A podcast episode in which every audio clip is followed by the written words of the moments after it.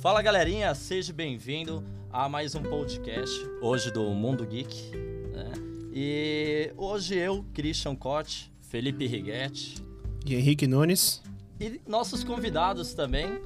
Fábio Ribeiro, sou colecionador eh, de histórias em quadrinhos e, e tenho uma vida social também, fora disso.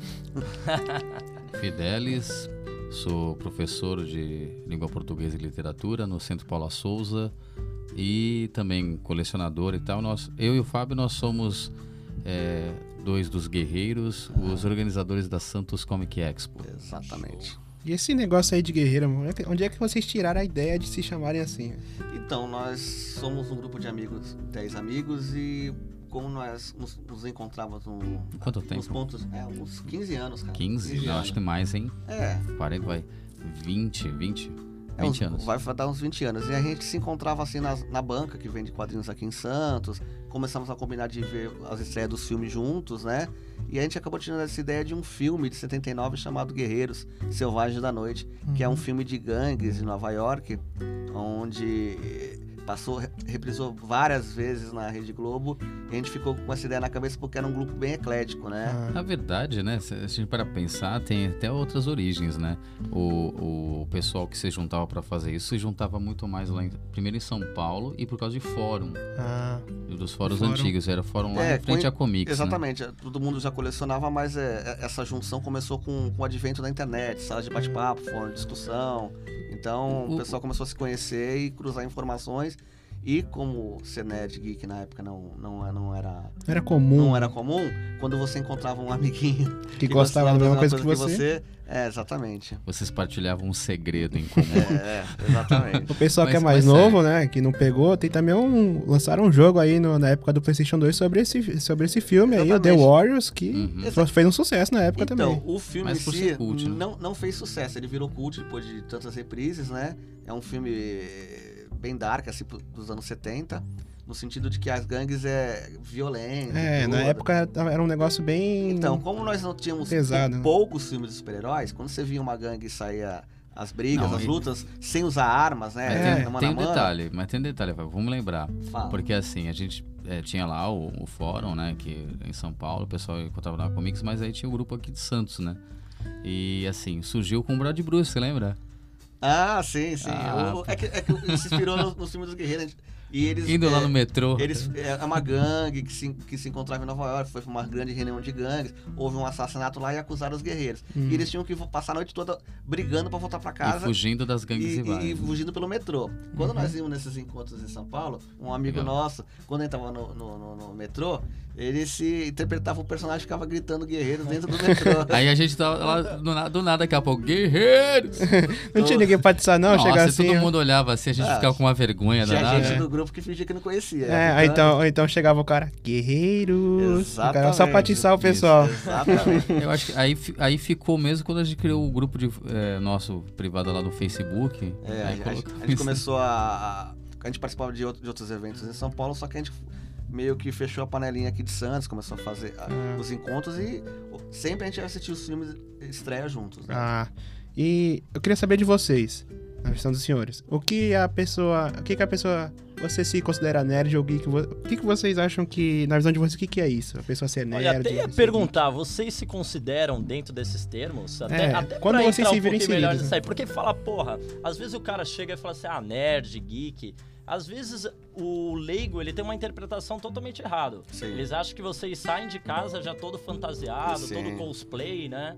E Só que vive joga... pra isso. E vive só, pra vive isso, só pra joga isso. Magic que o essa- dia inteiro. Olha, eu- É, não é só isso também. Não, né? eu, eu confesso que eu nunca gostei nem do termo nerd, nem do termo geek. Eu Muito sempre, menos do geek. é, eu sempre usava o termo Ser colecion- pesado, né? Até porque se a gente Sempre pegar, né, a origem do, do que significa geek é totalmente pejorativo. né? Então, a- hoje não é tanto, por conta da moda dos filmes, super-heróis e tudo. Mas é, eu sempre me, considerei um colecionador de quadrinhos. E aí, a alcunha foi se popularizando, a gente aceita o termo naturalmente. É, mas não- quando eu era jovem, eu não gostava não, cara. É, me agora- de é, nerd, tá maluco? Tá maluco? Porque agora é um label, né? Agora, agora o negócio é, é- é meio que, assim, quando você coloca o nome geek ou, ou- ou nerd, é, é algo que mercadologicamente é, chama muito atenção. Sim, então sim. virou muito mais uma questão de marca do que você de repente se identificar exatamente com uma tribo. Embora muitas pessoas é, é que é, é que tá, essa galera, a gente tem essa questão de nostalgia, né? Na nossa época nós éramos esse- poucos, É. né? E agora tem muita gente. A gente- uma época a gente ficou meio ressentido com essa questão assim, ah, tem muito pose. Uma época assim, começou lá os filmes da Marvel, aí, pô, a gente conhece o Homem de Ferro, Sim. o Super Homem, que agora a Warner falou pra ser Superman em todos os cantos. né? É. Então, mas respondendo a pergunta, o que, que pra ser considerado um nerd, por que, que eu me considero? Na verdade, é gostar muito de, de, de- de algum ícone da cultura pop e você querer ter determinados itens. É, É ser um aficionado. é um né? mesma Saber forma- tudo, né? Exatamente, da mesma forma que você tem paixão por futebol e querer ter as- todas as camisas em todos os jogos, gostar de uma banda de rock, ter todos os CDs é, e ter a camiseta da sua banda, ser, ser nerd geek é isso. Só com, com as figuras fictícias da cultura pop. A gente em específico gosta de quadrinhos e os personagens se limitavam somente aos quadrinhos nos anos 80. Poucos filmes tinham, né? E hoje isso mudou, né? É, e na época, quando tinha filme, era aquele filme bem mandrakezinho, Não, né? e, a- e entra, entra, entra a informação, a proposta de fazer um filme, e ele realmente pro cinema, cara, passavam-se quatro, cinco anos, e às vezes a experiência era, era decepcionante. É O Batman que não voava o pescoço, né, na época. É, Mas a- acho que também tem a questão do nerd raiz, né? Acho que o nerd raiz ele existe até hoje. Molecada Ah, com também certeza. é que é aquele que, que domina cada meandro, cada detalhe da, daquela cultura ou daquele, daquele nicho que ele, que ele mergulha, né? sim, porque os personagens nos filmes, eles, eles são versões dos personagens que a gente conhece. Então, é muito satisfatório você conhecer a origem, a essência do personagem, porque ele é trocentos mil quadrinhos. É, então você vai pegar um trecho, por exemplo, do Homem de Ferro no Guerra Infinita. Vai, vamos dar um exemplo. Aí você vai ver os traços dele nos outros filmes. Ah, ele pegou um pouco desse quadrinho aqui, um pouco do Exatamente. outro. Sim, sim. Aí e é, é legal você conseguir saber de onde tá vindo aquela inspiração. Sim, a- que cada autor trabalha de um jeito, cada escritor, então você percebe a, a inspiração do, do cineasta na determinada fase daquele autor. Então Uhum. Se você conhece o autor, você já sabe se é bom, se é ruim, ou se de repente até o cineasta fez melhor né, do que no quadrinho. É, o Homem de Ferro tem é- casos, né? O Homem de Ferro é um exemplo disso. Ele, ele sempre foi um quadrinho mediano, não teve grandes clássicos. É. Então, eu, O, o Homem-Aranha, todo mundo fala que é muito melhor o quadrinho, né, do que o filme, né? É que é, o quadrinho da Homem-Aranha é mais rico, né? Ele, te- ele, ele tem muitas fases, várias versões. São décadas do- só do, do Homem-Aranha na, na, na fase Sim, do sim. colegial, depois ele É. vai pra faculdade. E também o Homem-Aranha queridinho do Stan Lee, né? E ele Sim, gostava muito dele. sim. Eu acho que é, é o também- queridinho dos fãs, na verdade. É, Ele e o pessoal também gostava velho. muito. Também é uma questão assim, essas narrativas elas são muito longevas, né? Então você tem é, praticamente o mesmo sistema, vai, é, é um, é, um, é um esquema de narrativa novelesco É. que perdura durante décadas. E no caso da Marvel, por exemplo, você tem uma cronologia que muito poucas vezes, praticamente nunca, né, é, foi rebutada. É o reboot que a gente É, chama de Recomeçar. começar de novo, né? A DC ela fez isso várias vezes. E o Homem-Aranha é tão querido porque ele surgiu na efervescência dos anos 60 e a estrutura é a mesma. Ele é um nerd que sofria bullying no colégio, ganhou os poderes, tentou ganhar dinheiro com isso, uma reação que qualquer um de nós teria. É, com Sim, certeza. sim, sim. Por Ainda mais da- na situação dele, né? Porque não tinha muito dinheiro. E por conta da tragédia, ele acabou sendo o herói que a gente conhece. E só que os perrengues, ele por conseguir dinheiro, permearam a história dele por décadas. Sempre, sempre será um, era um tema interessante. E aí você É. tem um tempo de desenvolvimento de personagem que, que assim, você não consegue ter na tela, né? É, exatamente. O personagem demorava pra ele mudar de entre ele sair do colegial e entrar na faculdade, décadas. Então É. você vai vendo os relacionamentos amorosos. e Ia tudo. ficar um filme muito longo. Sim. Então, por isso que hoje o, o pessoal tá preferindo os formatos de série. Acho que se- algum, algum, em alguns casos as séries desenvolvem melhor Sim. alguns personagens do que você pegar tudo reduzido, condensar. Você vai apresentar a origem, a motivação e um caminhamento pro personagem. Uma série não, você vai trabalhando da mesma forma que o quadrinho trabalhava, né? Sim, eu acho sim. que o, o exemplo mais próximo pode ser essas, essas séries mais, mais longas que acabaram. Pega, por exemplo, não acompanhei tudo, mas pega uma Supernatural e outras assim. Você vai criando uma mitologia dentro da série e vai desenvolvendo os personagens. E você tem uma geração que vai acompanhando isso daí, né? É, o, único, o único problema desse diretor de quadrinhos é que os personagens, quando fazem muito sucesso, eles não se limitam às suas revistas próprias. Eles vão. Crossovers, etc. É, vão transbordando para revistas e o colecionador vai atrás de todos esses crossovers, É. todas essas, essas gente- aparições. Aí assim, né? e não só os crossovers e outras aparições, mas também as mesmas histórias com capas de luxo diferentes. formatos diferentes, a gente chama de verme, né? É. O verme, dentro do nosso nicho, é aquele que compra todas as versões da mesma história que saiu com uma caixa, sem uma caixa. com uma folha a mais, um extra tal. Com Ele é o colecionador do produto, do gibi, né? Não da história. É, ele não entra, ele entraria só como um colecionador, né? Podemos dizer assim. Mais ou menos. Não, não, não. Isso, isso faz parte do colecionador, sim. sim. Não, na verdade, assim, a, a gente até brinca que a gente é meio verme, mas não pra tudo. Tudo que sai do- de várias versões a gente não compra. Mas quando você gosta muito de determinado personagem ou determinada história, você quer ter várias versões porque geralmente vem alguma coisa a mais. Um sketch do, do autor, um texto de introdução diferente. Então, mas você não, não faz isso com todos os quadrinhos. Você gosta. É, que se fosse assim, você seus estavam preferi- malucos. Não, você tem seus preferidos, né? Ah, tem dois. né? É, Tem. é, que nem o Homem-Aranha. Eu sou bastante fã do Homem-Aranha. Já li muito da época dele que ele era adolescente. O da faculdade nem tanto. Sim. Aí eu lançaram agora um, um jogo dele, do Homem-Aranha. Foi do ano passado, do, pro PlayStation 4 exclusivo. Uhum. Aí eles retrataram, o pessoal falou: Ah, vai morrer o tio Ben de novo, quinta vez, já que eu tô vendo esse cara. Não, eles pegaram uma coisa, uma coisa bem diferente, botaram ele já na faculdade. E na época que ele Eu ainda acompanhei também. muito terminou bom. com a Mary Jane Sim. e tava se firmando no, na faculdade e tava com o Dr. Octavius. E trataram o CC Sinistro a partir desse momento. Sabe e foi, foi muito Tem bacana. quadrinho dessa versão do Homem-Aranha. já, É, né? então, tem o quadrinho. Lançou lá nos Estados Unidos já uma- um quadrinho dessa versão do Homem-Aranha. E ele já participou de uma saga. Esse personagem da Sony, da, é, da- do PlayStation, né? É, da Sony. É, da Sony, já participou dos quadrinhos num- numa segunda saga do Aranha Verso. Ah, acho que, eu, acho que eu vi esse daí. Foi legal pra Foi muito Então, bom. E, e por Tá isso saindo no Brasil agora. Por isso que é importante você, em cada mídia, cada quadrinho diferente, desenho animado, game, você mantém a essência do, do personagem, Ah, então. porque você vai interagir com outros fãs. Você não, não entrou pela mesma porta de entrada que eu, comecei a ler quadrinho nos anos 80, mas se você- vo- nós somos fãs do mesmo personagem porque as várias versões têm a mesma essência. É, então. Ao passo que se alguém diferencia, você já não sente que é a mesma coisa. Foi, que foi problema, inclusive, do, do universo da DC, né? O, o- o Homem de, de Aço. Né? As cenas finais lá, elas descaracterizam bastante o, o, o Superman e, e aí isso já entra numa controvérsia, aí já descambou para um negócio mais dark que não deu certo. né? É, aí o fã raiz começa a reivindicar pra você Isso. que o verdadeiro Superman é a versão de 78 do filme. E tem que ter a cueca sobre a calça e. É, E então. nessa questão de colecionadores que vocês falaram, é, o que, que vocês pegam como segmento? Porque isso aí é muito pessoal.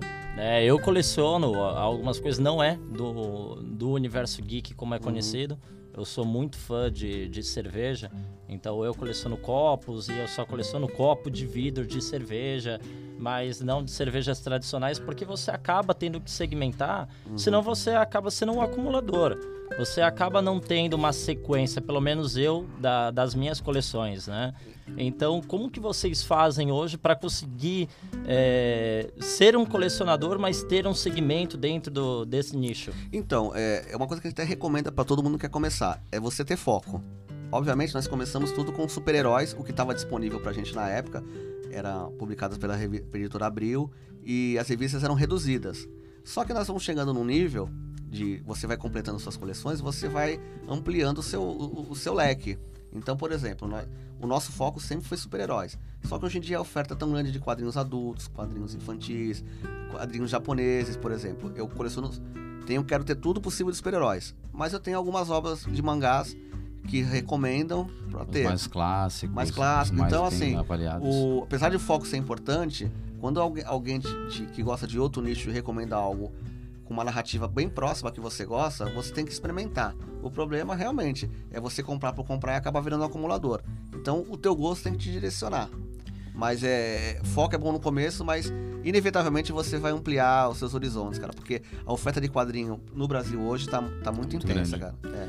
Assim, o, o- a questão do, do foco, para quem é colecionador de, de super-heróis, é, começa com Marvel, DC e tal, depois vai descobrindo que tem alguns outros universos, algumas outras coisas e começa. Editoras menores, É, né? e vai, e vai experimentando e tal. Eu acho que tem poucos nichos que a gente, lá, entre nós, assim, a gente não, não consome muito, Sim. né? Como alguns no universo Bonelli, acho que quase ninguém no, no nosso Não. grupo, mas que, assim... Quadrinhos italianos de faroeste, por exemplo. A gente sabe que existe, mas a gente não coleciona. Quadrinhos infantis, é, a Disney até pouco tempo atrás não, não, não, não colecionava. Porém, veio agora uma editora lançando esses materiais em formato luxuoso que já começou a chamar nossa atenção. Então começa a completar uma coleçãozinha aqui, quando você vê, você já tá com Agora- a tua casa abarrotada. né? Agora, foco, a gente recomenda muito vou ter foco quando você extrapola a questão do quadrinho e vai pra figuras de ação, pras estatuetas, essas coisas. Porque aí é um negócio assim que o, o, o gasto ele aumenta bastante. Sim. Eu comecei com armadurinhas do Homem de Ferro. Um boneco. Daqui a pouco eu já tava falando, nossa, mas esses X-Men são legais aqui. Mas é talvez os Vingadores. Exatamente. Você É. se perde, né? Muita coisa. Nossa. Então, porque como eu acho que eu fiz a mesma coisa, eu sempre fo- quis ter tudo o possível dos super-heróis nos quadrinhos. E sabia que se eu entrasse no universo do- do- das figuras de ação, a tentação seria a mesma. Mas até que a gente consegue se controlar. Então, por exemplo, eu tenho alguns bonecos dos Transformers, os Thundercats, que é pela questão da nostalgia, alguns da Marvel, alguns veículos e acabou. Agora a gente conhece colecionadores só desse tipo de, de, de nicho, que é figura de ação, que tem coleções que são verdadeiras fortunas, né? E aí Ó, falando nicho, só pra complementar aqui, a gente tem um, um dos nossos aqui, o Rogério. A gente brinca que ele é o maior colecionador de titãs da América Latina, né? Sim. Qualquer coisa, se você tiver um chiclete ali do lado que tem o desenho do Asa Noturna ou do Robin assim, Nossa. nele ele vai, vai. vai levar, vai, vai levar a coleção já. É, se aquele filme Titã. Titãs Go, ele queria levar o cartaz do cinema. então ele é focado nisso. Mas é um segmento, né? É, É aquilo, segmentos- ele coleciona tudo, mas Sim, sim. É, dos Jovens colecionador, Titãs. Mas essa é, a, essa- ele, ele coleciona outros, compra outros quadrinhos também, Ah, mas e esse é o também, mas, claro. mas esse é o Sim, sim. foco. É aquele cara que total. sai 10 vezes a mesma edição e vai comprar as 10. Com capa diferente, ele vai comprar Sim. as 10 capas diferentes. Eu entendo esse lance de colecionador porque eu coleciono carrinhos, né? Sim. Eu tenho bastante. Tenho Hot Wheels? Hot Wheels e também um pouco uns maiores. Eu tenho aqui foto aqui, ó. Nossa. Eu tenho, eu tenho bastante. Eu coleciono desde os 8 anos de idade. Eu tenho bastante. É muita coisa. São cinco sacolas de carrinhos. Então eu sei como é que é. Eu entro numa rehab, eu pareço uma criança. Fico louco. Mas Ah. o- você, você vai em busca da satisfação, não é isso? Eu vou em busca da satisfação dos mais raros. Tipo, Exato. eu quero aquele carrinho, tipo, ah, lançou uma Ferrari e tal, tal, tal. Nossa, eu quero. lançou um Mustang da década de 70. Nossa, eu quero esse carro. Quando você completa, dá uma paz de espírito. Puta, e Mas quando. pouco Você quando se sente, né? um- Não, é uma paz de espírito fodida, porque quando lançou dois carros nacionais, que foi a Brasília e o SP2, caralho, quando eu consegui esses carrinhos, eu cheguei no ápice. Então, e o colecionador, ele, ele, ele, ele, ele se informa e ele sabe por que, que aquela- aquele objeto ficou raro, né? É, é, pouca demanda, é, é, edição limitada, foi mais caro, foi mais difícil Sim, encontrar sim. distribuição. Então você sabe por que, que ele é raro e você dá o devido valor àquele objeto, É porque né? a questão do quadrinho, né, também sempre teve aquela hora de infantilidade durante muito tempo, é, né? verdade. Aí o pessoal é, colecionava selo, bituca de cigarro caramba e tal, e não. E, Caixinha de fósforo Pois também, é. né? Lembra Sim, da caixinha sim. de fósforo? A galera... Não, caixinha de, caixinha de cigarro era direto. O pessoal ia no porto lá caçar caixinha de, de- de outras, outras nacionalidades Não e... sei se vocês lembram também a época do cartão telefônico, né? Ah, eu, sim, hoje sim. eu tenho oito fichários que eu guardei até hoje, todos classificados por séries, são mais de 6 mil cartões telefônicos. né? Então, e todas as coleções são Sim. bacanas, mas o colecionador de quadrinhos, pelo menos eu- na- quando eu colecionava, eu olhava a pessoa das cartas de médico, aquelas pastas, eu falava, meu, por que, que o cara coleciona isso? É. Tu- aí tu olha pra tua coleção, tu não sabe responder por que, que eu tô colecionando aquilo. É Eu, a satisfação, né? Você Sim, conhecer sim, sobre sim. um É- é segmento uma- e você querer ter. Da, É uma coisa aquilo. muito legal. Sim. É, O cara então. que coleciona qualquer coisa de, de um segmento diferente é uma coisa muito legal. Sim. Por mais que você não goste do. Ou do- não do entenda. ou não entenda Do ele- conteúdo, do né? conteúdo que ele coleciona, você olha e você fala, caralho, tipo, nossa, Sim. o cara É. tem isso tudo. É, então, Eu acho quando eu olhava o cara legal. do Magic, eu falava assim, pô, esse cara é maluco, mas eu, Ele eu se eu fosse eu, eu teria um todo de Yu-Gi-Oh! Ele podia Então- ter comprado um carro, né, uma casa, mas ele preferiu ficar tomando banho em cima de tudo. gibi. Ou, ou o cara que chega e fala assim pra ti, meu, o quanto tu gastou, tu já compraria uma Ferrari. É, não, fala sempre mas tem tu aquele, tem né? uma Ferrari? Eu detesto ouvir Se- isso, sempre cara. tem o Não, cara daí que tu vai falar. pro cara, você tem uma Ferrari? Então. Porque o cara não coleciona. né? Já- Eu tenho, do Hot Wheels, mano. E É, eu Não, já me, Ele falaram, já me falaram isso. Caramba, você gasta mó grana com carrinho. Por que, Não, que você não é- compra outra coisa? Eu A falei, gente- mano. A gente um- brinca que eu já dei várias entrevistas pra televisão por conta da coleção.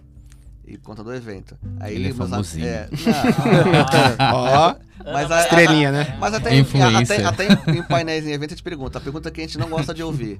Quanto vale essa coleção? Ah, sim. Caraca, e o valor financeiro Não é tem. valor afetivo. O bagulho é, é, o bagulho é o valor que você dá, tipo, pra você, o que vale pra você, e não Exatamente. o quanto você gastou. Que nem, a- sempre, sempre tem aquele cara que é Zé Ruela de- e vai lá e pergunta: se você tivesse pegado esse dinheiro e ter feito um não sei o que, você teria agora uma casa, um Sim. carro. Ah, Esse negócio acho que deixa qualquer um pistola. Pode ser, a pessoa pode ser viciada no que for, quadrinho, Sim. carro, Mas cigarro, o que o cara for. não tem. Aconteceu- O cara não tem. E o cara que não tem, fala. tem. Alguns amigos meus falam isso. Não, é- Nossa, por que, que você não vende isso tudo e não compra alguma coisa? Um, ou outro carro, alguma Agora coisa? falei, filho, Alguma né? coisa É, que, eu falei, alguma não, que- coisa que a pessoa valorize, não você, né? É, tipo, se eu vender se eu vender a minha coleção de carrinho, isso pra mim vai ser tipo muito muito foda. É, então. Vai acabar comigo. Não É, vale. O, o ideal é ter você ter um equilíbrio pra você ter as coisas é, de consumo do, do dia a dia, não passar necessidade de nada Sim, e manter sim. sua coleção. Isso. O equilíbrio, né? Principalmente quando a gente casa. Equilíbrio perfeito, né? Não, É, é, tem que ter. O equilíbrio, principalmente quando você casa, você convive com alguém, você tem que ter esse equilíbrio, não é só gastar.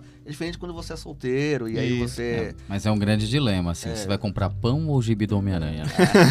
Nossa, tem dúvida. Homem-Aranha. A mão É, treme, né, pra comprar. compra- Treme, O cara. ponto come tudo negócio de dia, co- né? é, pode bobagem. acabar. É, então. Mas, mas justamente por isso que a coleção é tão nostálgica. Quando nós começamos a colecionar, quando nós somos jovens, não temos emprego, ou, ou começa a trabalhar por um salário bem pequeno, você faz sacrifícios. Então, quando você tá lá na frente comprando itens mais caros, você, você continua dando. Por exemplo, eu tenho todas as coleções que saem da Panini agora, capa dura, mas eu não me livro dos meus formatinhos que eu comprei quando eu ganhava salário É, mínimo. que nem o pessoal da, da- do álbum da Copa do Mundo, né? Tem o pessoal Exatamente. Mas, mas tem um outro aspecto aí também de mudança também de paradigma, que é a questão do de quando virou essa questão do, nerd, do geek virar é, artigo de luxo. É. e assim o nerd e o geek passou a ser aquele cara, o atleta da escola, né? Porra, né? Ele vai, ele é o sex desco- symbol da escola, é o porra, é descolado. legal, descolado, que é aquela mudança é, porque nos nossos tempos, quando tudo ainda era mato por ali, a gente tinha os sebos. E os sebos, né, as bancas sebos tal, elas traziam Exatamente. as coisas muito mais baratas. Então, para nós que, que tínhamos que juntar mesada, né, carpir um lote ali para poder ganhar o trocadinho e comprar o gibi, é, era, uma, era sempre, você chegava, parecia um mundo se, se desfraudando lá, que era o, o sebo. É, então. Agora é diferente, agora é tudo especulado, você vai Sim. falta uma edição X aí é, boba. Daqui a pouco ela tá 100 reais, 200 reais na mão do especulador. Se, o- se, o- se você. Moscou, Moscou perdeu a oportunidade, né? Mais ou menos isso. Qualquer coisa. E tem uma pergunta, tanto pro Fidelis quanto pro Fábio. É, a partir de quando que vocês, é, se- além de ser colecionador, vocês começaram a passar, falar assim, peraí, tem algo a mais do que isso. Vocês começaram a se envolver com esse mundo que, teoricamente, a, gala- a galera falaria, né? O mundo geek, o mundo É, nerd. então. Qu- Foi a partir de quando que vocês começaram a falar, peraí, a gente É, não tô é num só um grupo aqui. colecionador." É, vou- vou Nossa, começar. Não, sou eu, não sou só eu que tô sozinho aqui, né? Tô Eu- num grupo. Eu comecei, eu comecei com 10 anos, e aí, como o Fidelis falava, a gente ia em sebos, tudo era- era uma missão solitária. De vez em quando, numa, numa escola de mil alunos, um, um colega conversava contigo sobre quadrinhos. E beleza. e aí, o... começou realmente com o advento da internet, 2000, 2001. A editora Abril, ela criou uma sala de bate-papo, era a novidade da época, aonde os fãs dos quadrinhos da Abril entravam lá e se conheciam. Por sorte, tinha algumas pessoas aqui da Baixada Santista, porque reunia pessoas do, do Brasil inteiro. E aí você começou, eu comecei a sentir aquela, aquela sensação de pertencimento, Uhum. né? E a- a- o passo seguinte era reunir essas pessoas, seja indo para São Paulo numa loja de quadrinhos, conhecendo outros colecionadores como você. E todo mundo com os nicks muito irados. né? e aí você trocava informações, edições estrangeiras, as informações eram, eram, eram em revistas impressas e eram sempre defasadas, né? Então não, não tinha o acesso que tinha internet. Aí Mercado você frequentava a- as lojas, as livrarias e conhecia geralmente alguém que gostava da mesma coisa. Aliás, eu conheci o Fidesz me abordando na livraria Saraiva. Eu, eu acho, era eu, eu tava eu, um Rogério, um amigo nosso. Que é o Lindo, fã vamos dos saber o Titãs, romance né? deles. É. Fã agora, dos Titãs. E Aí eu fui o terceiro na Aí relação. tava olhando os quadrinhos Ah, da foi o terceiro, não foi, Foi. amor à primeira vista, não foi o primeiro. Não, de foi a terceira e a gente ficou assustado. Eles estavam ali os dois, eu cheguei aqui- assim por trás, entendeu? Não, foi pela. Eu falei, Rogério, aqueles Ele não lembra, tá olhando pra gente. É. Eu falei, esse cara é viado. Em que ano que foi isso aí? Aí ele foi- aí 2000, falou assim, pô, 2001, esse- eu 2002. lembro, ele falou, esse cara é viado. Aí ele tava olhando pro espelho, cara. Eu falei, nossa, esquizofrênico esse Não, cara. mas aí ele tava reparando que nós estávamos na sessão de quadrinhos, né? Aí Ele falou, ó, ele começou a puxar papo sobre os quadrinhos. E, é, e aí começou. Aí na sequência, Você aí, já ouviu falar de A gente- catecismos, rapaz?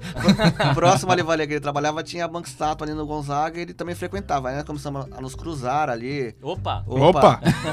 Fale, Primeira- primeira fale vez. por você, Não, você e o, e o outro. E o outro. Uau, Oito, Essa sensação oito, de participar de um grupo é justamente a, a- a troca ali. de informação que era escassa na época, Sim. né? Então você recomendava. Nem todo mundo conseguia comprar tudo. Então você recomendava, ó, tô lendo essa fase aqui do personagem tal que talvez você goste. E aí o grupo foi aumentando, né? E aí você vai ampliando, vai convidando as pessoas na internet. E... Ó, da minha parte, né? Vejo lá as duas pessoas ali conversando sobre quadrinhos e com o negócio lá do Homem-Aranha, numa época que é, a Tia May descobre a identidade dele, numa época lá tal. Aí daqui a pouco, nossa, pessoas que curtem quadrinhos também. Foi isso mesmo. não tô Vou me sozinho aqui.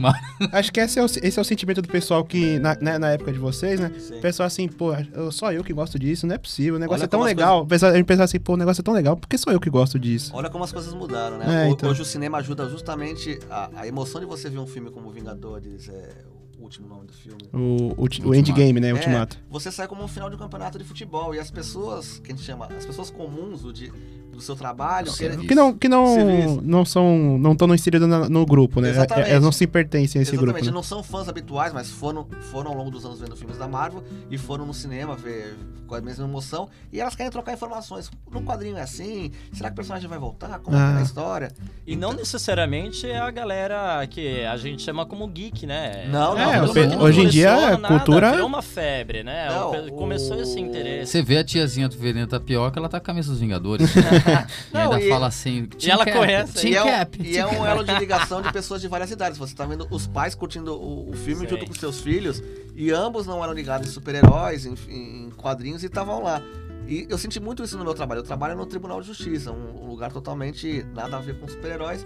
E as pessoas ansiosas por mais informação. Hum. Então, já quando eu conheci o Fidelis, era o contrário. Nossa, alguém que gosta disso também, né? É, Não, e então. aquela- junta aquela galerinha ali falando, porra, em guerras secretas, e falando, nossa, essa cena, não sei o que tal, essa página aqui, não sei, essa arte. As spoilers também. Não, né, e todo mundo falando assim, nossa, e o pessoal olhava atravessado, o que que esses caras malucos estão falando? A gente ia na banca umas 7 horas, saía, a banca fechava uma hora da manhã, a gente ficava até meia-noite e meia lá conversando sobre as histórias, histórias as que a gente lia histórias e tal. tudo. E o grupo foi aumentando, né? Foi aumentando, porque eram os mesmos clientes da banca, a gente se encontrava ali, a banca existe até hoje lá. Só que hoje as pessoas compram muito mais online, né? É, mais, mais prático, né? Mas só que aí aquela, aquela sensação de tipo, pô, vou lá, Exatamente. vou lá comprar um quadrinho e acaba conversando com alguém, né? Então, acaba esse, conversando com alguém. esse é um problema, porque você, ao mesmo tempo que tem a facilidade da internet, é, a gente acha essencial esses pontos de encontro. Por isso que nós fazemos um evento, Uhum. que é onde as pessoas trocam experiência. É, tem que chegar na parte do evento, né? Por É. que, que a gente começou a fazer o É, evento? então, então Esse é o próximo Esse ponto que é o próximo a gente ia ponto. perguntar mesmo. E né? pra quem não sabe, o pessoal que tá ouvindo aí, não são só esses dois aqui não, tá? Tem, são 12, 12 Doze não. pessoas. Não, 10, 10, 10, 10, 10, 10. Dez. E dez tem o pessoas. Não somos, não somos E além de tudo isso, tem o canal de vocês também no YouTube. né? Exatamente. Isso, que é o Santos Comic Expo. É, então. Vamos com- falar como, como começamos com o evento. É, foi um passo, uma consequência, a gente já se reunia. E É. íamos a muitos eventos. Muitos eventos em São Paulo, conhecemos editores, artistas de quadrinhos, lojistas. E a cidade de Santos sempre foi um polo de, de tanto de produção de quadrinhos como de lojas. Mas nós estávamos num momento de ressaca lá na- nessa década, né? De 2013 que nós fizemos o primeiro evento. Só que nas décadas anteriores, né? Tinha, sempre tinha lojas. Só que Santos estava meio parado. E existiam alguns eventos em São Paulo. E um deles específico chamado Mercado de Pulgas acontecia todo ano. A gente ia lá para comprar quadrinhos, é, rever amigos de São Paulo e tudo. E esse evento, aquele ano, não teve local para eles fazerem o evento deles. E um amigo nosso até brincou, pô, podia trazer esse evento para Santos. O evento de São Paulo, Mercado da Pulga, arrumou um lugar. Uhum. Mas a ideia ficou na nossa cabeça. Essa brincadeira aí, né? É, Principalmente na cabeça de um dos, dos integrantes, né? É, o tal de Renatinho é. Santos. O Lá. Renatinho é o mais novo da gente, mas é o cara que leva isso a sério até as últimas consequências. Nós começamos a trocar. Olha, se tiver, o que, que a gente precisa? É, então. De, de um local. Nós fizemos uma Estação Cidadania, que é uma ONG que fica ali na frente do Extra, né? Do mercado Extra.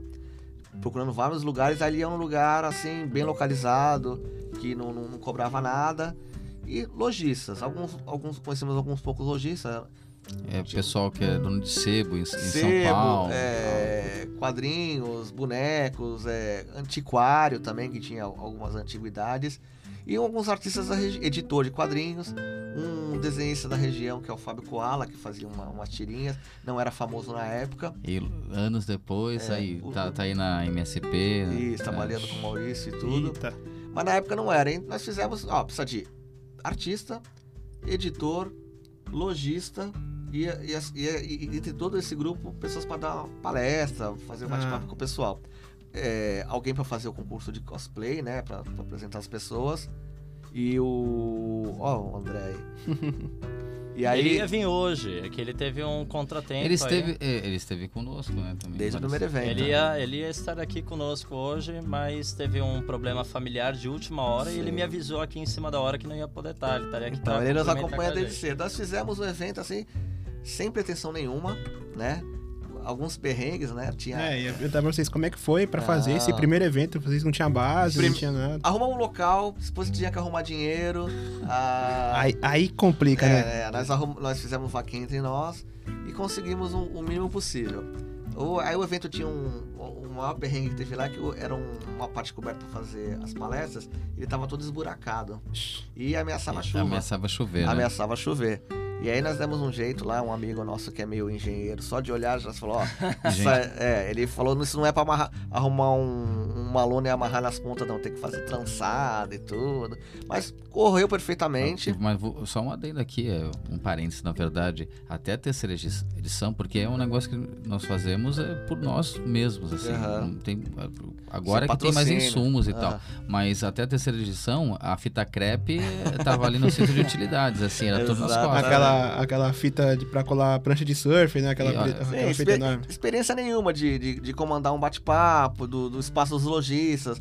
É, Sem o- patrocínio Era mais a também. vontade Patrocínio, mesmo, é. é. a vontade de fazer o evento, de ter, Exatamente. né, unir a galera, Conta- falar, pô, temos um evento aqui. Imprimimos nossa. 10 cartazes. É. Mal fizemos propaganda, só Isso, falando no Facebook isso. só. E a gente tá no Facebook. E nós somos. ah, isso aí não vai dar nada, né? Vai ser um, um grupo. Uma galerinha amiga que vai O pessoal ver. pensa assim, ah, só meia dúzia de gato pingado aí. Isso. né? É, aí foram 1.500 pessoas no primeiro evento. Caramba! Olha. E a gente ficou impressionado, comemorando, todo contente. Há um mercado aqui em efervescência e foi um ano antes de, da CCXP é, estrear lá em São Paulo. Então os, os eventos de quadrinhos eram muito espalhados pelo Brasil e não eram vistos pelos, pelo mercado como uma coisa assim a ser investida, né? É, É, um lojista aqui, um lojista aqui, mas as empresas Acho não que se interessam. o- o- os, fe- o- os eventos de quadrinhos, eles eram um pouco menos, só que o pessoal do anime, né, um pouco antes, tava, tipo, Sim, bombando sim, e tudo. sim. Aí o pessoal também viu que tinha o potencial do, do quadrinho também. a- o pessoal a- já ia pro mangá. A gente pro foi mangá. no evento de, de anime de Santos, a gente deu uma olhada, mas o público era muito diferente. É, Era bem uma- diferente. Era bem uma diferente. faixa etária muito mais jovem. E, e- e- e um. Assim, tem que falar, a questão, a cobrança e tal, É, que cerceava também. O, o- lógico que a molecada fazia de tudo pra, É, ir pagar aquele. Eles né? cobravam ingresso e tem um- uma característica desse público, né? O público muito jovem, eles são é, dessa geração que consome coisas gratuitas. Eles baixam o- os, os filmes. É, e, e Eles tanto- acham o PDF dos quadrinhos não são consumidores dos produtos. Tanto é que a gente tinha evento de anime, de mangá, onde não vendiam qua- animes e mangá, vendia é, vendia- camisetas, é, coisa, O coisas pessoal do mangá até que compra, só que, tipo, pra, lá pro Japão é que o negócio é mais pra lá. O pessoal Sim, do sim. Japão, eles acham que é pirataria, o pessoal daqui vender e comprar. Exato. Então, aí eles só Então, liberam O gratuitamente em pessoal, alguns lugares. o pessoal do anime é muito consumidor de pirataria. É. É. um pouco diferente, cada um com as suas características. O público mais velho como a gente, a gente gosta de ter o produto em mãos. Palpável, né? né? É, exatamente. Palpável. A gente tem essa ligação. Então, era um público diferente, um pouco mais velho, mas vieram famílias, né? Gente Ficou todo empolgado.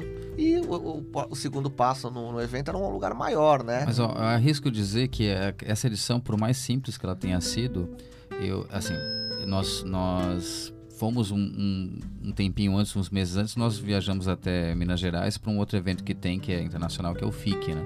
Sim. E assim, eu arrisco dizer que o FIC e o nosso, por menor que seja, assim, acho que foram os primeiros em muito tempo que, assim, foram eventos de quadrinho raiz É, aqui no. Brasil, O entendeu? pessoal do quadrinho mesmo foi lá, e o pessoal Sim. que gostava antigamente foi que pô, girava em torno disso, Não só colecionadores, né? principalmente, Sim, sim. E E a- incentivava a leitura, apresentava artistas, tinha Exatamente. Acho que isso é importante, né? Incentivar a leitura Por mais que seja de, é, de quadrinhos ou mangás, o que seja, acho que incentivar lei- a leitura é sempre bastante importante. E a preocupação de trazer algum artista da região, porque a gente sabia desse potencial de pessoas que trabalham tanto no mercado americano, É. que, que, que moram em Santos, e, e essa predisposição tava no DNA da cidade, mas não tinha ninguém que botasse a cara, né? A gente tava todo mundo desocupado, sem fazer nada. Indo nos- é, Eu então dando aula no trabalho, né?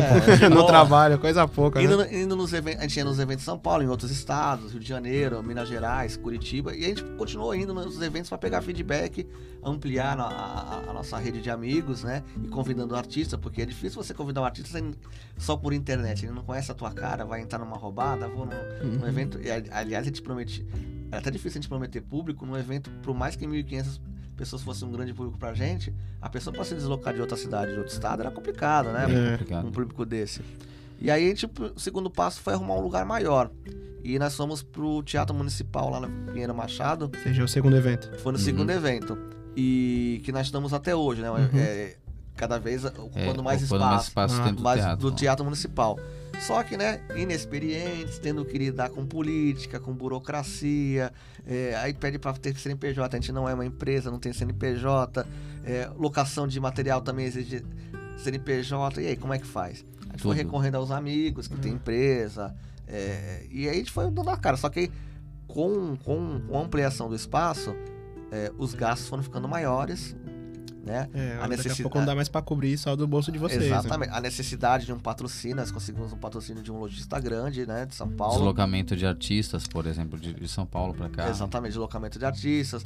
é, mas o, tra- o trato de lidar com a prefeitura é, é muito cansativo. É, muita Muito- burocracia, né? A Muito- burocracia mu- acaba. muitos funcionários com muita boa vontade na, na prefeitura, mas é, a burocracia emperra muita coisa. Então, Mas eu acho que eu acho que assim, é, na verdade é, é uma uma lá da cá, porque assim, é, por mais que seja difícil, também eu acho que no começo foi muito difícil pela nossa inexperiência de lidar com essa máquina pública dessa forma. E algumas transições também de, de poder público acabam às vezes, É, né? você tem também. que é, você tem que retomar todo aquele trabalho de convencimento de que aquilo ah, se muda o né? secretário de cultura, retoma todo o contato, se apresentar o projeto. Vou só Ah. contar um perrenguezinho só para ter uma ideia da nossa inexperiência e, e deslumbramento ao mesmo tempo. Na terceira edição, nós conhecemos um artista que trabalha no mercado americano e, por coincidência, ele também é artista plástico. Então ele fazia. É o Renato Guedes, ele Ah, fazia Renato Guedes, eu sei é. Ele fazia quadros de, eh, de dois metros por dois metros, eram coisas gigantes. E por conta da eh, proximidade, ele foi tro- trocando ideia e aí teve um, um problema no nosso evento, ele se solidarizou e resolveu, falou, Fábio, eu vou no evento de vocês, eu posso fazer algo mais? Ah, tem a minha exposição. Nós conversamos, inclusive, nu- numa Comics, né? Num- Numa Fast Comics. Nós primeiro conhecemos ele no evento em Curitiba, depois Na re- retomamos a conversa com ele num, num evento em São Paulo, e ele muito solícito, e a gente empolgado, trazer o Renato, trazer a, a exposição dele. Só que a gente não pensa nas consequências, né? Aí, a, a Pela prefe- cara do Fidelis, coisa boa. Não foi? Não, ó, ó, Foi- fechadaço. foi cara. maravilhoso, mas ele chegou, a prefeitura ficou de arrumar, passava. buscar a- os quadros dele. O que, que precisa? Hum. Um É, um, arti- um artista mais chato exigiria o seguro. A ge- Ele não exigiu, ele só o transporte, a prefeitura trouxe. E como nós estávamos desmontando, nós resolvemos desmontar mesmo, montar para outras pessoas não colocarem a mão. Eu cometo o erro de perguntar, Renato, quanto que vale esses quadros? aí?" Ah, cada um de 20 a 30 mil reais. Ai, meu Deus do céu. E eram, uns- eram, eram uns 12 quadros nesse, Nossa, nesse preço 12 cada um. quadros. 12 quadros. Deus. E eles não É tinham moldura, eles são era tela. Então, um furinho de alfinete ele rasgava. Ia acabar com o quadro. Exatamente, nós, nós colocamos. A o evento ocorreu maravilhosamente bem. rolou- Graças a Deus. prefeitura, a prefeitura pediu para permanecer a, a exposição durante um bom tempo. Durante porque um bom tempo, mas a gente com medo de ficar lá num, num espaço que qualquer um entra, podia acontecer Ah, alguma coisa. Até te perigoso. devolver, nós ficamos com, na mão. Olha aqui, ó. É. Não passava uma agulha. Aí no dia, ele, ele deu as dicas da gente amarrar com, com, com, com plástico bolha, como que fazia para não, pra não machucar a arte. Foi, correu tudo bem. Mas a- esses 10 dias que ficaram aqui dos quadros, nós ficamos apavorados. É uma responsabilidade muito grande. né? Exatamente. E ele não criou nenhum empecilho, ele adorou o espaço, gostou da iluminação. Mas a gente não. Meu, o que, que nós estamos fazendo? E vamos entender que também numa- nu- nessa, nessa edição, né, a coisa eh, não foi simplesmente vamos ampliar o espaço, mas o escopo do, do evento Sim. foi uma coisa assim a- absurda de- do quanto aumentou. Né? De ter que lidar não só com essa questão da máquina pública e tudo, mas com diversos fatores, diversos lugares, Sim. ter que administrar mais staff. Assim, é, e um público muito maior, que foi o quê? A beira de uns, de uns 4 mil, porque era um dia só. é, Uhum. uns 4 mil pessoas. 4 mil pessoas. É, no segundo 3 mil, no, segundo, no, no terceiro 4. Foi aumentando assim, todo ano um- umas mil pessoas. E agora já. E depois desses eventos aí, o que, que vocês tiraram de bom dessas suas primeiras experiências aí? O que, que vocês levaram pra frente? Ah, Que então, não, isso aqui a- não dá mais, Nós, vamos voltar. nós montamos um, um sistema de quantidade de artistas, mesa dos artistas. Nós começamos a perceber que determinada empresa de aluguel de mesas eh, tinha que ser umas mesas mais fixas.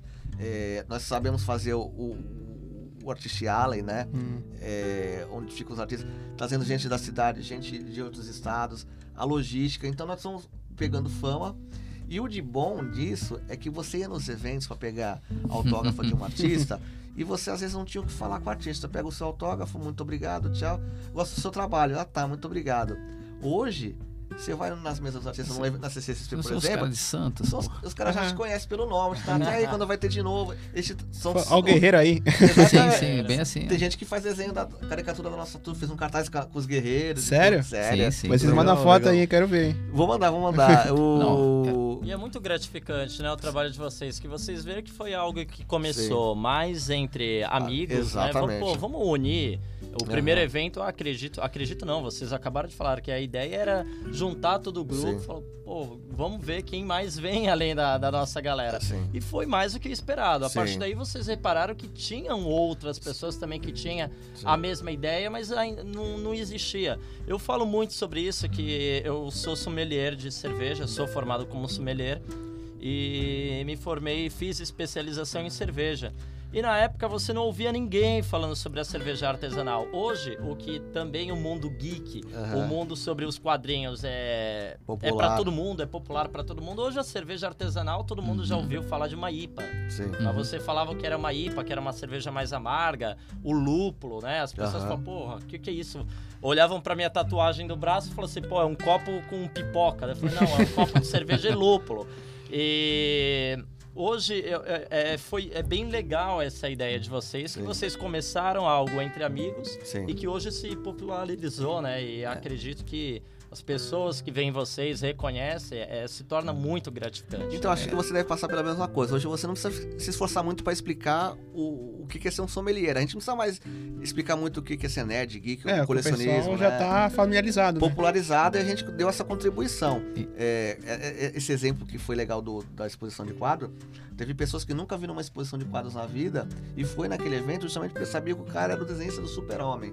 Olha que- então, olha que conexão, né? É, E são você, quadros fabulosos. você, tá, você tá levando arte para pessoas que nunca tiveram contato com, com isso, né? E, e as amizades, né? Os, os- os seus ídolos são seus amigos hoje em dia.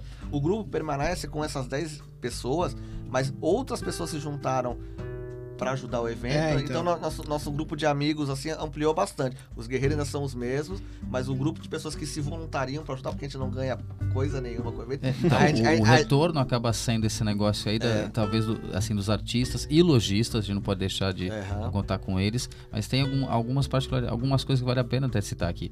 É, assim, tem o, próprio Fábio Koala, né? Nós acompanhamos a Super trajetória. parceiro meu já há muitos anos. Cara, o cara Ele é muito, parceiraço, muito, muito gente parceiraço. boa. Então você sabe como é que é o cara. E ele tá com a gente desde o princípio. O André e ter, também, né? é, e ter acompanhado né, o crescimento da, da carreira dele e tudo tal, e, e ele tá sempre ali, pra nós é uma coisa assim, é um motivo de orgulho e, e de felicidade muito Sim, grande. tanto o Koala quanto o André Alonso, eles são de uma- dessa geração que hoje usa muito o, o, finan- o financiamento coletivo, Ah, né? E nós vimos isso despontar. O, o crowdfunding era uma coisa assim, meio que uma incógnita pra gente. Então o cara vai lá, faz a campanha, lança o seu gibi e ele quer distribuir não só para os seus colaboradores na- é, nos eventos, né? E fazendo o seu nome e tudo. É, então o pessoal do Padrim recebe antes, vamos supor assim, o, o sistema do Padrim. Aí o pessoal que tá lá com. que tá contribuindo, tá sempre ajudando, eles recebem antecipadamente, mas eu também quero espalhar pro Sim. pessoal que não conhece. O ideal seria que todos os artistas hoje vivessem só da sua arte, mas, né? É, Como músicos, como artistas de teatro, Tá não, não, difícil não aí. vive só disso. a Mas maioria- eles estão no caminho, né? Já estão já, já consolidando o nome. E, os- e eles valorizam muito os pequenos eventos, né? Porque é, um evento como o de São Paulo não- é uma vez por ano e os eventos pequenos vão levando a, a sua marca em, outro, em É, outras então, outras porque nem regiões. todo mundo é. consegue ir num grande, mas só que você vai levar num pequeno Ainda- aqui, outro lado, vai expandindo E- muito. Com Isso- essa, mas assim, uma coisa a pontuar, já que a gente pode falar das coisas já com um certo know-how, é. que é que e a gente anos, tem que né? selecionar os artistas e, e ver quais são os trabalhos e conhecer, a gente pede uma pequena biografia e depois, Ah, assim, uma coisa a pontuar, se você é artista aí que tá ouvindo de quadrinho, ou pretenso artista de quadrinho e tal, assim, saiba se vender, você vai aparecer, coloque seu trabalho assim com evidência na, na internet para que as pessoas possam é, ter, ter aquela facilidade para saber sobre você. Então, só, só voltando, como você falou, uma coisa boa e até uma coisa ruim. Uma coisa ruim é justamente o artista que não sabe se vender, ele não faz um briefing, ele não, Ah. não tem uma página na internet. Quando você vai pedir esses dados para fazer a biografia dele no site antes do evento, a gente quer divulgar, a gente tem poucas informações. Então, ele, não se, ele não se ajuda, né? ele não se ajuda. Então, às vezes, vem, é, fica insistindo, ó, vai o evento tá, o cara não mandou nem a foto. É. Ao, ao, ao, ao passo que a- uma parte muito legal é que os artistas mais famosos, mais Isso que eu ia falar. disputados, Já sei que você vai falar. é, é, por exemplo, esse, o Maurício de Souza agora tem um projeto MSP, onde ele dá um personagem dele para um artista é, que não trabalha no traço dele fazer uma obra Ah, específica. E aí vira uma vitrine. Tanto pro Maurício, o Maurício mostra que tá revelando novo- no- novos talentos, como o artista ganha uma visibilidade porque ele vai pra banca, ele vai pra É. livraria. Virou, e... virou meio, é meio como se fosse cara, o, o Marvel, é, assim, o, o universo cinematográfico da Marvel para chamar atenção para para diretor e para artista, assim, Exato. colocar em evidência novamente ou pela primeira vez. E, e aí, quando essas pessoas é, estreiam uma gráfica MSP, elas ficam muito disputadas, elas vão em eventos no Brasil inteiro. Inclusive, é, inclusive quem, os eventos pagos pagam cachê, a gente, como é um evento pago, eles, a maioria vem na camaradagem. uhum. E os artistas mais famosos, mais disputados, são tão bons justamente porque eles sabem tratar quem os ajuda bem e o seu público. É impressionante. Os artistas mais famosos são os mais fáceis de lidar. E alguns Hum. talvez menos famosos, assim, ou às vezes até mesmo bem principiantes, às vezes tem uma atitude blasé que a gente não entende, assim. É, o pessoal é Mas, meio, pô, por que que meio o cara arrento, tá né? aqui, né? Não, é, É, o, cara, assim, o cara não- se atrapalha, cria às vezes cria constrangimento pro evento, alguma situação é, que nem vale a pena comentar, mas Chata, né? Uma é uma situação situação chata de resolver, uma, um- uma coisa de, de- de criança mimada, uma vontade, uma, uma malcriação, Ah. é, atende o público com, com cara, mas é bem pontual, ao passo que todos os famosos, todos trabalham, principalmente na MSP, parece que as pessoas são escolhidas pelo caráter, cara. Ah. Nossa, cara. E também, se for, você falou aí, tipo, nessas situações meio chatas, acaba não nem pegando mal pro evento, acaba pegando pagando mal pro, Sim, pra sim, pessoa. Sim, sim, tem. Porque o evento só tá lá pra, tipo, ter um espaço pra ela trazer os trabalhos dela e mostrar. Se ela, Exatamente. se ela mancar lá, e vai ficar pra mal pra ela. né? Então, com o tempo, assim, vale frisar uma coisa, assim, com o tempo, que às vezes as pessoas podem achar que ah, agora vocês estão sendo, estão sendo disputados, até às vezes por artistas, o pessoal procura vocês para estar aqui em Santos e tal, vocês vão começar a se achar. Mas não, é, como a gente não tem ganhos, assim, financeiros com isso, às vezes até entra um pouquinho no prejuízo, é, e a gente faz bastante é, pelo amor, e o resultado é, É. muito bom. Sim. É, a gente precisa ter um respaldo, pelo menos, para não enlouquecer. Então, com o tempo vai passando, nós vamos ficando um pouquinho mais rígidos, até porque a gente pode tratar, né? Ah, Assim, antigamente você não podia dispensar, vai, entre aspas, dispensar alguém. Mas se a gente não se mantém num cronograma e numa organização ali para manter, por exemplo, na ficha de inscrição, essas coisas, é, às vezes não dá. É. A pessoa deixa passar o, o prazo, às vezes é uma pessoa interessante, a gente gosta da obra, a gente acha relevante, mas não, mas passou. A pessoa, a pessoa não tem interesse em se inscrever. a pessoa tem que se organizar, né? Sim. E às vezes a Se ela não entrar nos padrões de vocês, Por tipo, exemplo, tem que ter um Não, padrão é um hoje em dia. né? evento, né? Isso um é- evento, não é nem tanto o padrão, acredito eu, né? É. Porque Não, vocês são- são, uma, tem uma programação. É, um cronograma, tem que seguir. criar um evento. Olha, vou, Então vou, que vou dar um exemplo simples, que a pessoa pisa na bola. Por exemplo, o evento é dois dias. O, simples- o artista que só vai no primeiro dia não dá satisfação e não parece no outro. É. Parece pouco, né? Mas Não, não é. Você É, tem um sim. espaço reservado. Tem Exatamente. É, então, você tem que reservar espaço. Vai ficar lá, tipo, em branco, né? Um, um espaço sem nada. é E novamente, aqueles que têm mais nome, né? Você dá até o exemplo do, assim, do Vitor Cafage, por exemplo, que é uma coisa que sempre eh, me toca, porque, meu, o cara é de origem, né? Junto com, com o É. trabalho do Sidão lá, ao, ao filme aí da, da turma da Mônica, né? Ele, a obra dele que foi adaptada pro cinema. Muito legal. E, e assim, né? Pra mim, eu pelo menos, eu conheci e comecei a apreciar a parte do- das MSP justamente naquele FIC que eu falei, né? tal. E aí, com o tempo, a gente vai acompanhando a trajetória, vai comprando os quadrinhos do cara e tal. Ele vem uma primeira vez aqui, né, como um convidado, no- de uma outra maneira. A gente, a pouco, a gente com medo que ele vai ser cheio de exigências. Isso e né? tal, É, o cara, o cara tá conhecido chato, o deve Brasil um- inteiro, vai ser Sim. difícil, é, né? deve ser meio chato, estrelinha. E aí, daqui a pouco, o cara tá lá, sabe, trocando ideia, vem... Ajudando todo mundo, vem- né? Pô, o que, que tá precisando Porra, aí, vem um né? segundo- Fazendo parte do Exatamente. evento, Exatamente. Vem uma evento. segunda vez por conta, Faz, sabe? ca- faz o cartaz do evento, um cartaz lindo, os personagens dele na praia, assim. Maravilhoso, maravilhoso. E do nada, uns cinco anos depois que você vê o cara lá, né, chorando porque ele vai fazer já a segunda, a segunda, era a primeira ou a segunda do lá, era a segunda, Segunda, já segunda. dele e tal. E do nada você tá andando pelo centro de Santos com, com os artistas, né, é, com ele do lado, cantando o cara tossiu, aquela coisa lá do Jaspion. e rindo, rindo, lembrando os negócios de infância, cara. Aí trocando informação contigo, Porra. que colecionou gibi do, do Homem-Aranha no Sebo, ele falou, "Ô, também sou fã, comecei com essa revista. Tu tem tal revista? Eu Ah, te consigo. Legal, já virou o pessoal também, né? Além do Exatamente. profissional ali. Exatamente. então, isso que eu ia perguntar pra vocês. Acho que depois que vocês começaram a fazer os eventos e depois do evento do ano passado, acho que a, a sensação que fica é, é gratificante, né? Você vê o, você, o, o que, que vocês fizeram no começo pra hoje em dia é uma sensação de, grati, é, de gratificante também o, o pertencimento, né? No começo era o pertencimento, pô. Olha aí, 1.500 pessoas, mil pessoas, 1.500 pessoas vieram aqui no, meu- no nosso evento, o primeiro. Sim. E hoje em dia tá um negócio é, absurdo e ainda vai ter ano que vem, né? Então, é, Cabe é- mais uma historinha? Cabe, Cabe, tá? cabe, pode, fica à vontade. Cabe. Olha, Assim, eu ia então, encerrar conta a historinha esse de podcast. Labela? Eu ia, eu ia encerrar Tem, esse tem, podcast tem, aqui em uma hora, né? Mas a gente. Vamos prolongar, depois a gente vê o que faz aqui. Vê- vê o que- vê o Conta que a história de Ilha Bela, velho. Conta aí, conta aí. Tá, Mas uma mas- historinha Assim, é sempre foi bom. nesse fim de ano agora ou foi no outro? Ano passado. Ano- É, é, o Réveillon do ano passado 17 pra do, 18. do, do outro. É. É, eu fui com a minha família, assim, porque, sabe, a gente falou- falamos aqui do Renato Guedes, aqui dos quadros lá, assim, caros e tudo tal, que acabou virando um amigo mais próximo da galera, principalmente do Fábio. Aí eu tô lá em Ilha Bela, né? Uma coisa rara, parece eu estou em Ilha Bela, toda hora eu estou em Ilha Bela. Ilha Bela não, São Sebastião, eu tava lá com a minha família, né? O evento raro, todo mundo junto. E aí, então, a gente A se comunica. não é só vocês dois, tem, É, tem tem uma mais gente outra paralela mais gente, também, tem né? mais gente. é. É um Aí eu tô lá, triângulo. ela, ele tava com o oficial em casa, né? e eu tava lá com a minha família. Mas aí, tá, daqui a pouco eu tô conversando, né, pelo, pelo grupo, toda hora o pessoal se zoando, né, e falando coisas sérias também. Daqui a pouco, né, ele vem, o Fábio vem e fala assim: ah, ó, o, o Renato, ele tá é, se desfazendo de alguns quadrinhos, né, gringos lá importados e tal. Porque E- o Renato trabalha com o mercado americano e a, a. DC e a Marvel manda muito material de referência pra ele desenhar. Só que ele se mudou, ele construiu uma casa e tinha muita coisa em excesso. Ah, Aí ele falou assim: você tem uma caixa, uma caixa aqui com o seu nome. Eu falei, ah, quando você vier pra Ilha Bela, porque eu, às vezes eu visito, ele falou, não, vai demorar.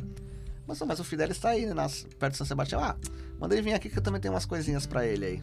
Meu, aí ele pega e me manda umas coisinhas que tentavam assim, falando, não, mas é, vai lá, tem como pegar as coisas lá no Renato tal. Eu olhei pro meu irmão assim, ele tava com o carro lá de, de bobeira, minha, minha cunhada na época, falei. Vamos conhecer Ilha Bela? Bora lá, porra, tem um negócio assim, você me ajuda a trazer os negócios, mas, porra, depois pra eu voltar pra casa tal, com, com excesso de bagagem, não é muita coisa não, né? Não, é Não, beleza. pô, revista lá- não pesa, né? Não, bora lá, bora lá. Não, é umas caixinhas. Sempre assim, são umas caixinhas. O Renato Aí falou, fomos. eu tenho uma caixa aqui pra você. É, uma, ele ca- falou uma. Meu, aí nós fomos tal. É a primeira vez que eu fui pra Ilha Bela. Aí aqu- aquele, aquela road trip, né, e tal, tudo acontecendo. Chegamos lá. Aí marcamos lá num, num shoppingzinho que tem. Ele foi até o estacionamento. E aí é, ele mostrou lá, foi abrir o porta-mala, né? E daqui a pouco eram um- uma, duas, três, quatro, cinco caixas e não parava o negócio. Mas Nossa. beleza. Não, não parou por aí. Ele tava lá ainda com reforma na casa dele e tal, assim, ele pegou, deixou o nosso carro, fala, deixa o carro de vocês aqui, entra aqui no meu. Levou eu, meu irmão, minha cunhada até a casa dele, mostrou a casa dele e tal, tal, começou a trocar ideia, desceu, mostrou o centro de Ilhabela, tomou açaí com a gente, passeou. Cara, Conheci- vocês conheceram também o Medina lá, né? Ele já tava de passagem. Ó, o Pô. Medina aqui. Meu, mas, mas Só assim, falta. é, o, que, o que cara é extraordinário. Um, um ser humano assim extraordinário. Aí você vai falar, o cara extremamente famoso aí e tal, é bem cotado no mercado internacional. Sim. Ele trabalhou tanto para DC fazendo o Super-Homem, como ele também fez coisas pro mercado é, europeu, que é um mercado muito fechado, né? E ele trabalhou também agora, eh, vai ficar em evidência coisa do trabalho dele, porque vai sair um, um filme com Vin Diesel. Eh, de um personagem de uma de uma Editora pequena cham- que ele desenhou chamada também. Valiant, né? Valiant. É, né? exatamente. E aí que é o Bloodshot. Então é um cara é conhecido no mundo inteiro que recebeu o Fidelis em casa, mandou um monte de revista pra mim. A minha esposa ficou doida, né, cara? Porque eu achando Sua que eu mulher era. não gosta dele até hoje, né? Não, ela Não gosta gosta dele, mas ela, ela ficou muito puta.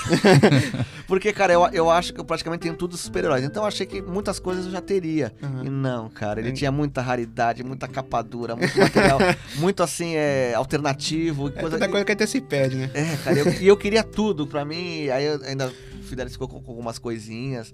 Umas coisinhas É, é muito só- preciosas. Esse é só um exemplo, ó, uma outra historinha só pra contar uma, uma coisa bonita do, do evento. A TV MSP agora do, do Jeremias, que é um personagem é, negro da Turma da Mônica que nunca foi muito bem explorado. Ah, eu Jamais sei. foi O do boné, o bonezinho. Isso. E aí colocaram um- uma dupla de autores negros, um desenhista e um. O Rafael um- Calço, Javison Costa. que, e, e roteirista e desenhista, e eles fizeram, como o personagem não tem muito histórico, eles colocaram. O É, background da vida deles, da, né? background da vida deles. E o, e o, o, o, o gibi é, um- é uma lição que é uma história de, do, do racismo na infância. O Jeremias passa por isso Ah. no colégio. E é. Tanto é que esse, esse gibi tá sendo concorrendo ao prêmio Jabuti esse ano. Ele é uma puta lição de vida. Quem, quem é negro se identifica, quem é branco começa a perceber os pequenos racismos que comete no dia a dia. E é uma obra tocante e muito sutil. Ela não é panfletária. Entendi. E eu fiz questão de recomendar para muitas pessoas no meu trabalho. Pais negros que têm filhos em idade escolar, que lidam com essa situação. E os filhos se conectam com o pai porque leem a história. E eu já tava adorando. Pedi pra esses amigos irem, eles não foram. Mas foi uma colega minha, que também é negra, que ela é militante, trabalha comigo no sindicato tudo. E ela levou o neto. Eu não apresentei nem nada, foi uma coincidência. Ele, ela, ah, vou te dar um gibi qualquer coisa. Ele foi no Jeremias. Hum. E quando passou por mim, eu falei, ó, os autores estão ali, já pega o autógrafo. Caraca, ele era uma conexão. Ele, a a minha colega com a esposa, a- ficou amiga no Facebook, falando sobre representatividade, sobre questão do, do negro, sobre como a história é tocante. Cara, eu fiquei assim, olhando, eu, o evento proporcionou esse encontro. O artista se viu no, no- no neto dela, que era um moleque todo modernoso, com óculos Hum. modernos, com cabelo afro todo moderno, porque o menino tinha, tinha orgulho de ser negro, né, e tudo, e o autor falou, ó, eu me vejo nele quando era pequeno, e o, o menino, pô, quero ser desenhista quando crescer, e trocando essa experiência, e eu só ficando assim, calado, maravilhado. Eu falei, meu, eu não fiz nada pra isso acontecer. O evento sim, mas eu não fiz Já tá a ponte. acontecendo sozinho. Eu só É. mostrei, é, já tá Então, acontecendo sozinho. ele tá ali. Tá ali. E, cê- Não. e aí foi um, pros olhos, pô, mágico, né? Isso tem uma coisa que a gente pode pontuar sobre a Santos Comic Expo e, e ela começou a ter essa característica justamente por ser gratuita Sim. e tal e tudo. É que aí começamos a ter o- praticamente o maior alley né, da, daqui da Baixada Santista, é, todo o litoral, é que, assim, é um evento super família. Começaram a ver, já que pode, né, trazer os filhos todos sem ter, sem ter um custo elevado, o pessoal começou a vir e Sim. inter- interagir muito. E os artistas quando estão, eles falam, eles já falam assim que é um evento muito família entre eles. Então é um contato com o público que não tem às vezes em lugares que são muito disputados. E, e- e esse público interagindo desse jeito, eu acho que eu percebo que talvez se fosse a mesma sensação, a gente, como colecionador de quadrinhos, produzir alguma coisa. Talvez se a gente produzisse um quadrinho, tivesse essa mesma emoção de você é, criar um evento criar e um evento que cria essa, essa emoção. Se eu produzisse um quadrinho, eu acho que eu ia ter a mesma felicidade de ver alguém lendo o gibi que eu fiz, participando do evento que eu fiz. E é Eu- curioso, Ah. né? Porque aí nós, teríamos, nós faríamos um quadrinho, sentaríamos ali e ia vir o público. Mas na verdade a gente, a gente cria o evento, então a gente é, é, Se tá sente ali, o artista também, né? Um recebe pouco. o Exatamente, artista, recebe exatamente. o público, recebe o o lojista. agradecimento, né? É. Muito do agradecimento quando é- ele é realizado, porque é, eu também trabalho com eventos, né? Eu trabalho no ramo do turismo, Então, eu tenho agência de turismo, então toda excursão é um evento. toda- Podemos E- conversar e- depois, entendeu? Opa, com opa. certeza, com certeza. Parcerias aí. E isso aconte acontece muito da preocupação de como vai ser realizado aquilo, quantas pessoas a gente vai conseguir chegar para aquele objetivo. E até do que tá falando de Santos é bem legal, além dele ser gratuito, ser para toda a família, ele foge do que muitas vezes é somente aquele mundo geek que a pessoa entende. Né? É, dessa vez, inclusive, vai vir alguns personagens, vai ser de 14 a 17 de novembro, não é isso? Não, não, Não, não. é Não, aqui, Confundindo aí. Desculpa, esse aqui. O, no- o nosso já aconteceu em o de vocês outubro. aconteceu em É, outubro. mas, ano mas- mas é bom você ter citado o da Isso. prefeitura, porque a gente acabou inspirando da prefeitura. E, Legal. e o, e o- o nosso. O cara que leva a sério o evento do nosso evento, da Que é Santos o- Comic o Expo, o Renatinho, Renatinho. ele é um dos curadores do, do, do Festival Geek da prefeitura. Ele é o sommelier da parte de quadrinhos. E então, aí assim, nós vamos, assim, nós, nós participamos em- então de de uma certa forma, praticamente Indireta, de, né? é, Sim, direto, uma curadoria. Mas tá tá ali qualquer coisa, né? Tá ali. também. Não, é muito Sim. legal porque você, você. Nós fizemos um evento por causa da falta de um evento desse no cenário e a gente chegou agora a ter dois eventos na cidade. E aí né? o, o, o, a- o secretário de cultura, né, o, o, Rafael o Leal. Rafael Leal, é um, é um cara também super empolgado nisso daí, Aham. tá? Que, que também curtiu bastante o, o nosso evento e dá Mas um a gente apoio, criou o né? cenário para isso ser propício, isso que é Ah. legal, né? E aí até lá no próprio Festival Geek, né, que, que teve já no ano passado e vai ter agora, nós agimos lá também, tanto nessa parte de bastidores e da parte de, de, de ajuda na escolha dos artistas e contato com os artistas, mas também dando suporte lá. E a é, prefeitura tem bastante verbo e tudo. Só que a gente eh, não E o pode. conhecimento que vocês têm Sim, dentro da... sim, exatamente. É, não é à toa também, eh, eu- alguns de nós fomos chamados agora também para Praia Games, né? Acabei, Ah, acabei eu teve também- recentemente aqui o Praia Praia Grande, Grande. Praia Grande, né? É, eu acabei eh, sendo chamado lá, porque tem o pessoal do Caricartoon também que, que tá lá Participa do envolvido, que sempre participa do nosso, que aí falou, ó, não tem, a galera aí, você não quer participar e mediar alguns painéis e tal, chamamos, chamaram o Fábio, chamaram a mim e tal. A gente acabou ficando famosinho, né? Baixada Santista toda de olho em vocês. Sim, né? pô, mas, mas esse sempre foi o objetivo do evento. É fomentar essa cultura geek nerd na, na cidade, aonde é, qualquer um pode fazer um evento, né? É. A gente só não, não- não- não- Por exemplo, a prefeitura tem um evento dela, mas... Por exemplo, pode mudar a gestão, o evento da prefeitura com, com o novo secretário não pode deixar de existir. É, verdade. Então a Santos Comic Expo torna-se essencial no entramos sentido- pro calendário da Estamos no cidade. calendário da tal.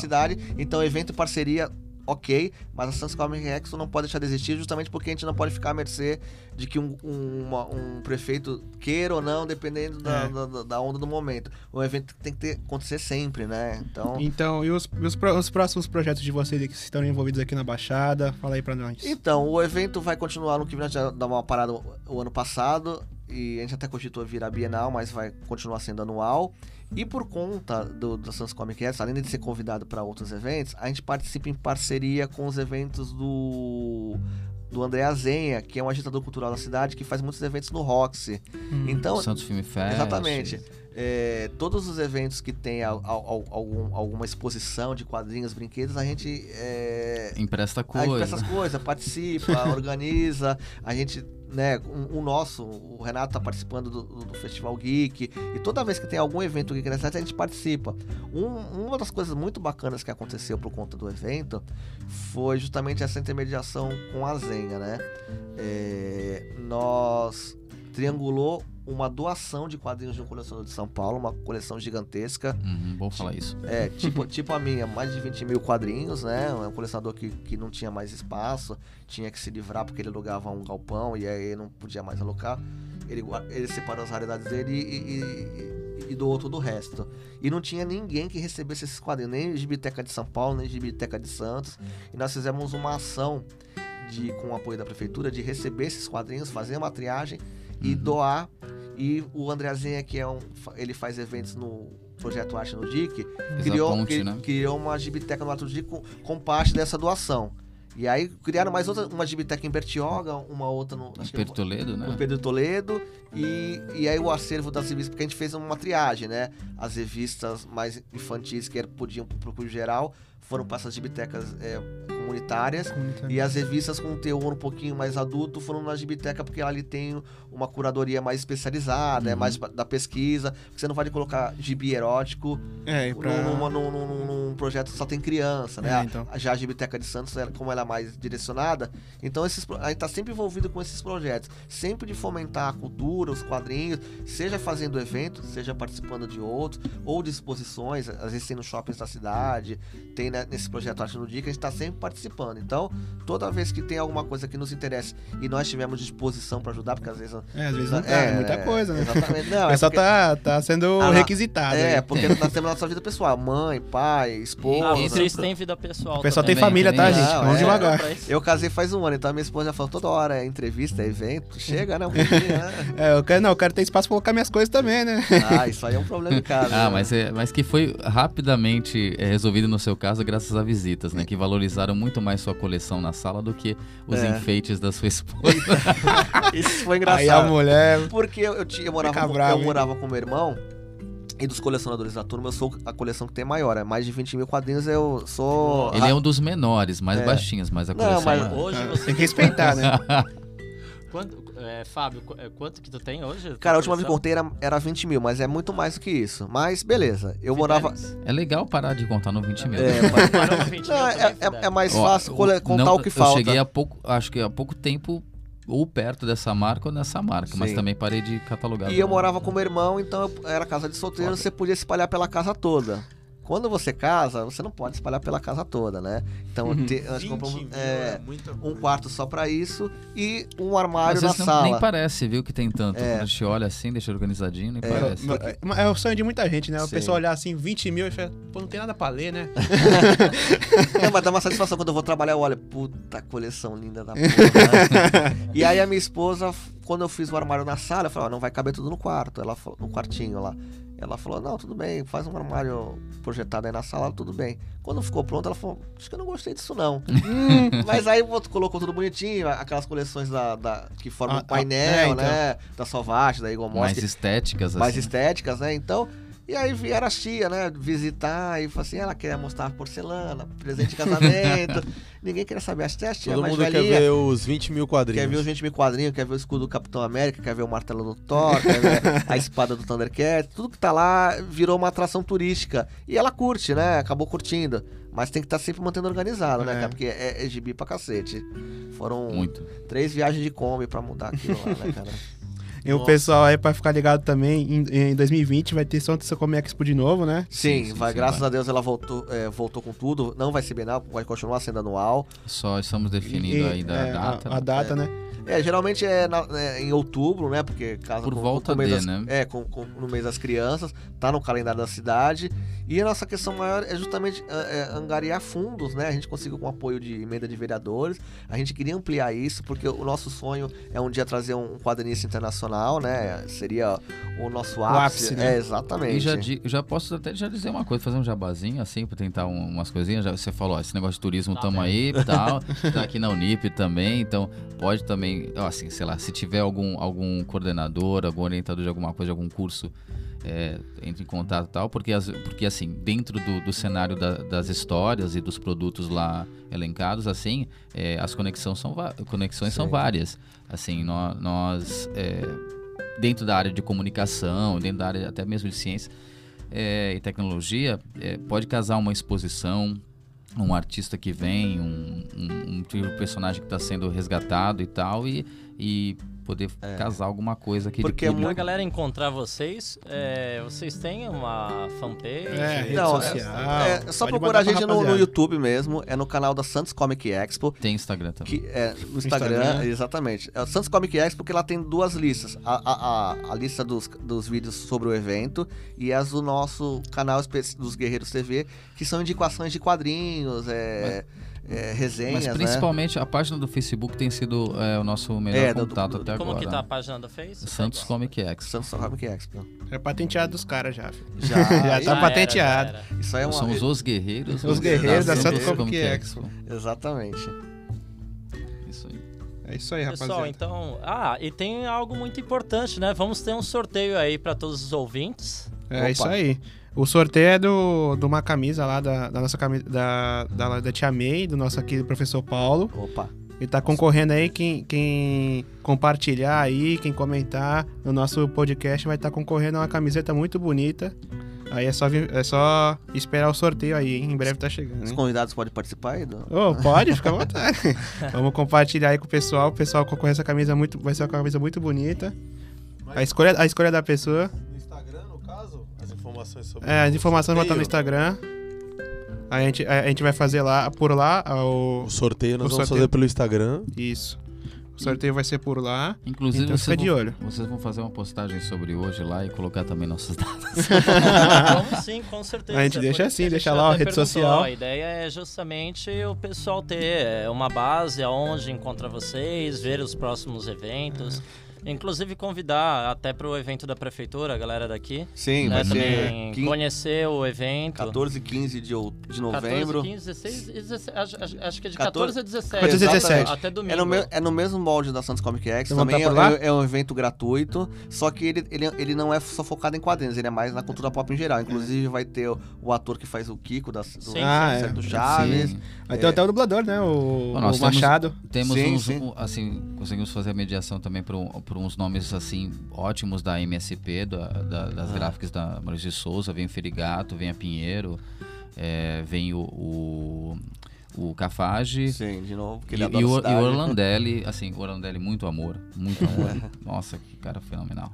Então, pessoal, se vocês quiserem encontrar lá o pessoal dos Guerreiros, vai- vamos lá na, na dia 14, lá no, lá no Centro Cultural de Santos, viu? Centro Exatamente. Histórico. Exatamente.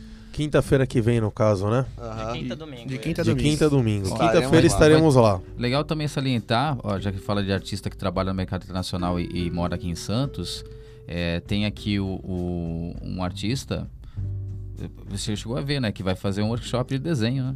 O Paulo Siqueira. Paulo Siqueira. Você quer desenhar o Homem-Aranha, ele, mora na, ele mora na cidade, é um desenho muito acessível. Às vezes ele tá vendendo arte dos originais, né, dele. E ele vai fazer um workshop de, de, de como desenhar quadrinhos super-heróis. Muito E bom. curiosamente, eu conheci nos anos 90, num evento de quadrinhos numa loja aqui em Santos, apresentando o portfólio dele, tendo dicas com, arti com artistas que avaliavam o portfólio, de- Ah. avaliavam o portfólio dele.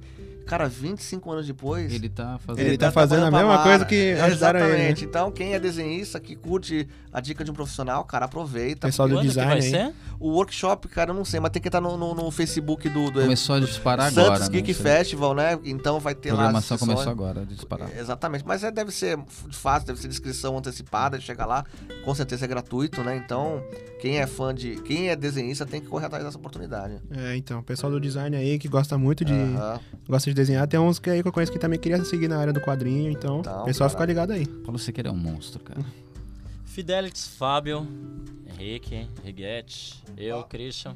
É, acho que agradeço a todos vocês. Tem mais alguma coisa Não, aí que vocês Só agradecer, o, só agradecer o espaço, muito Também. obrigado pela Só oportunidade. agradeço demais a a gente que- a gente e que agradece. né? Que também que tá Porque também se deixar, aí. esse tipo de assunto não para nunca. É, Ah, tem Não pa- tem fim, né? Agradecer ao professor de vocês, o Paulo Valiengo, que indicou, fez essa ponte aí. É, a gente Show, queria agradecer show. muito ao Paulo, que foi o, a ponte aí. Valeu, pra- Paulo. Uma salva de palmas. aí. Valeu, Paulo. Vale, mais que essa, vale mais que essa. Grande Paulo, hein? Gente, obrigado aí a todos. Uma boa noite. Noite. Boa Boa noite a noite, todos. Obrigado, Zuzu.